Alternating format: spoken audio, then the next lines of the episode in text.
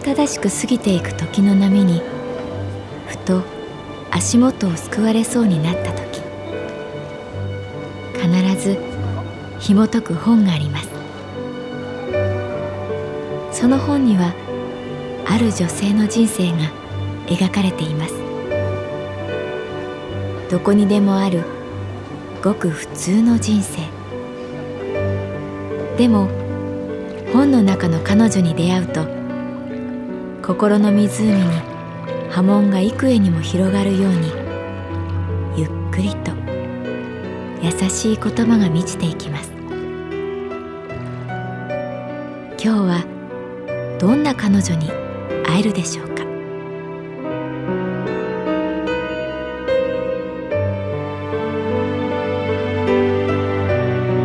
サウンドライブラリー。世界に一つだけの本。朗読は私木村多江がお送りいたします。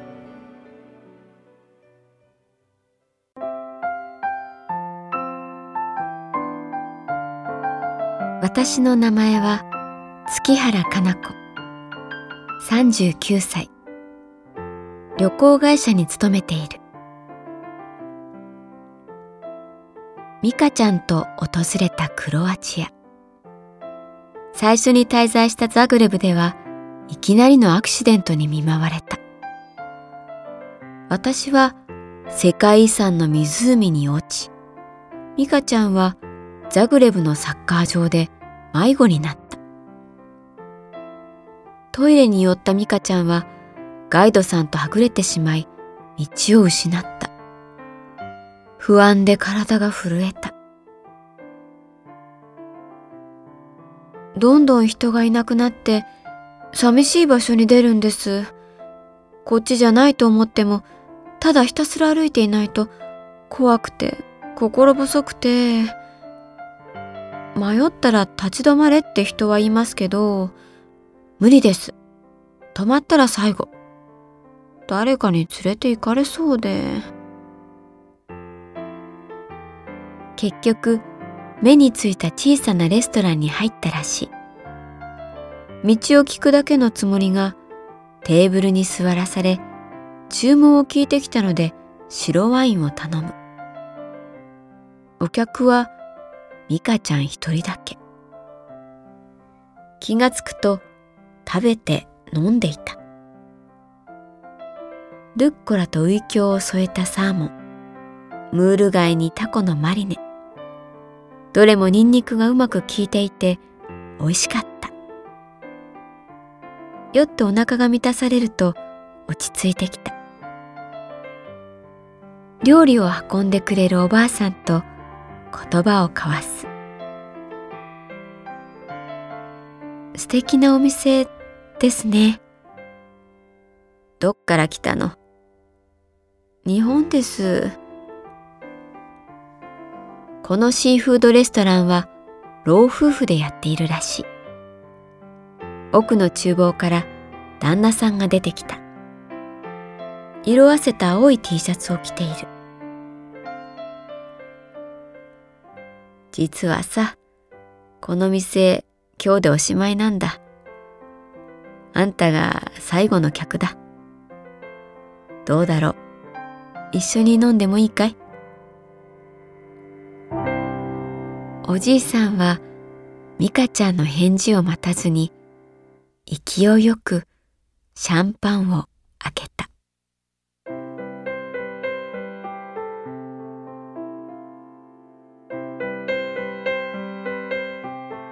ミカちゃんは偶然入ったシーフードレストランで不思議な時間を過ごした。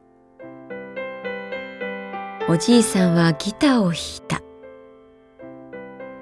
なぜかビートルズだった。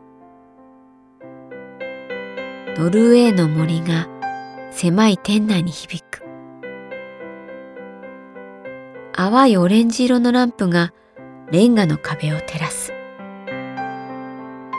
クロアチアのどこだかわからない場所で聞くノルウェーの森はお葬式で見る百合の花のように悲しくて凛としていた。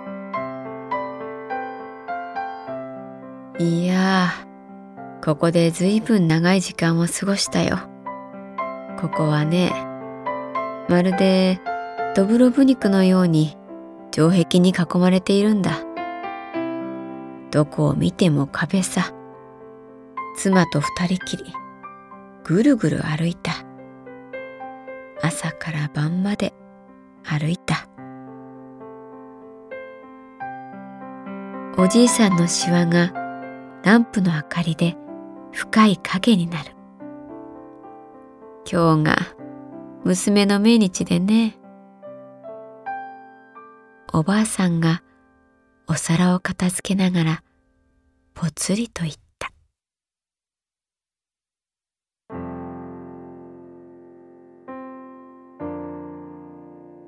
ドブロブニクはオレンジの屋根と白い壁。真っ青なアドリア海にその影を落としていた。ザグレブを後にしてミカちゃんと訪れた世界遺産の街。メインストリートのプラッツァ通りを曲がればいくつもの狭い路地に出る。黒い猫が疑い深そうな目で私たちを見て去っていく。洗濯物が細いロープにかかっている。歴史を感じさせる石畳を行けば、やがて城壁にたどり着く。不思議に潮の香りはしないけれど、風がひんやりして気持ちいい。オリーブオイルを売る店、ボーダーのシャツを飾るブティック。頭上を飛んでいくカモメが青い空にくっきり浮かんでいた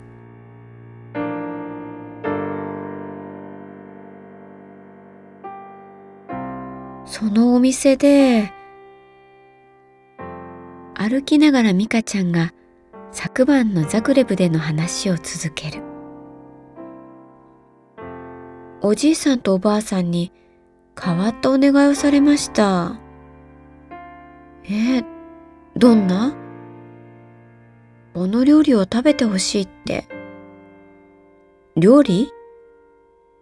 白身魚をレモンとニンニクで炒めたシンプルな料理で、美味しかった？それが、それが？びっくりするくらいまずくて、他の料理は美味しかったのに。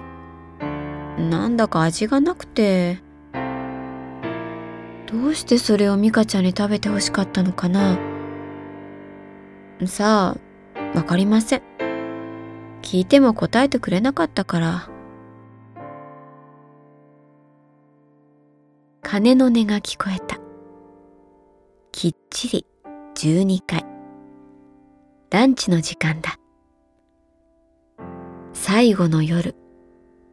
娘さんの命日。全部食べきれなかったけれど二人は何度もお礼を言った。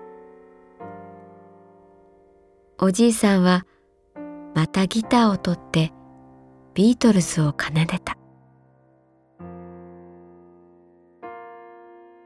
オレンジの明かりレンガの壁。ニンニクの香り。ミカちゃんは急に悲しくなって泣いてしまった。ワインとシャンパンのせいかもしれない。おばあさんはミカちゃんの背中をトントン叩いた。月原さんはありませんか？全部悲しく見えてしまうこと。この世に救いなんかないって思えてしまうこと。あるよ。もちろん。そんな時はどうするんですか？食べて寝る。そこでミカちゃんは微笑んだ。特別なメニューだったんだね。と私は言った。人生には一つくらい特別なメニューがあるのかも。自分で食べたいもの、人に食べさせたい料理、誰かに作ってもらった献立。でも、いいことしたよ、ミカちゃん。そうかな。もっとうまくできたんじゃないかって、後から思いました。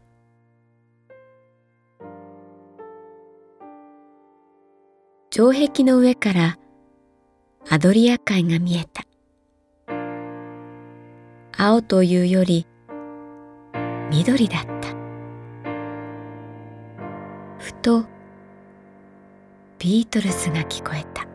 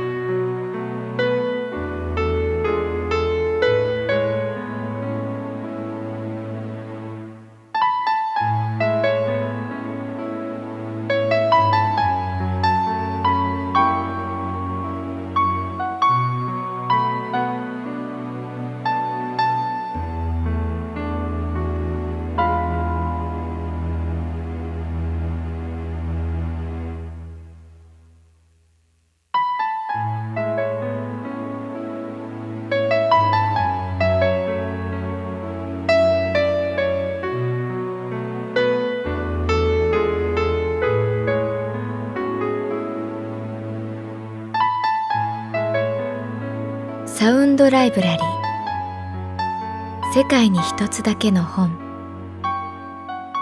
作。北坂雅人。演出。高橋智彦。朗読は私木村多江でお送りいたしました。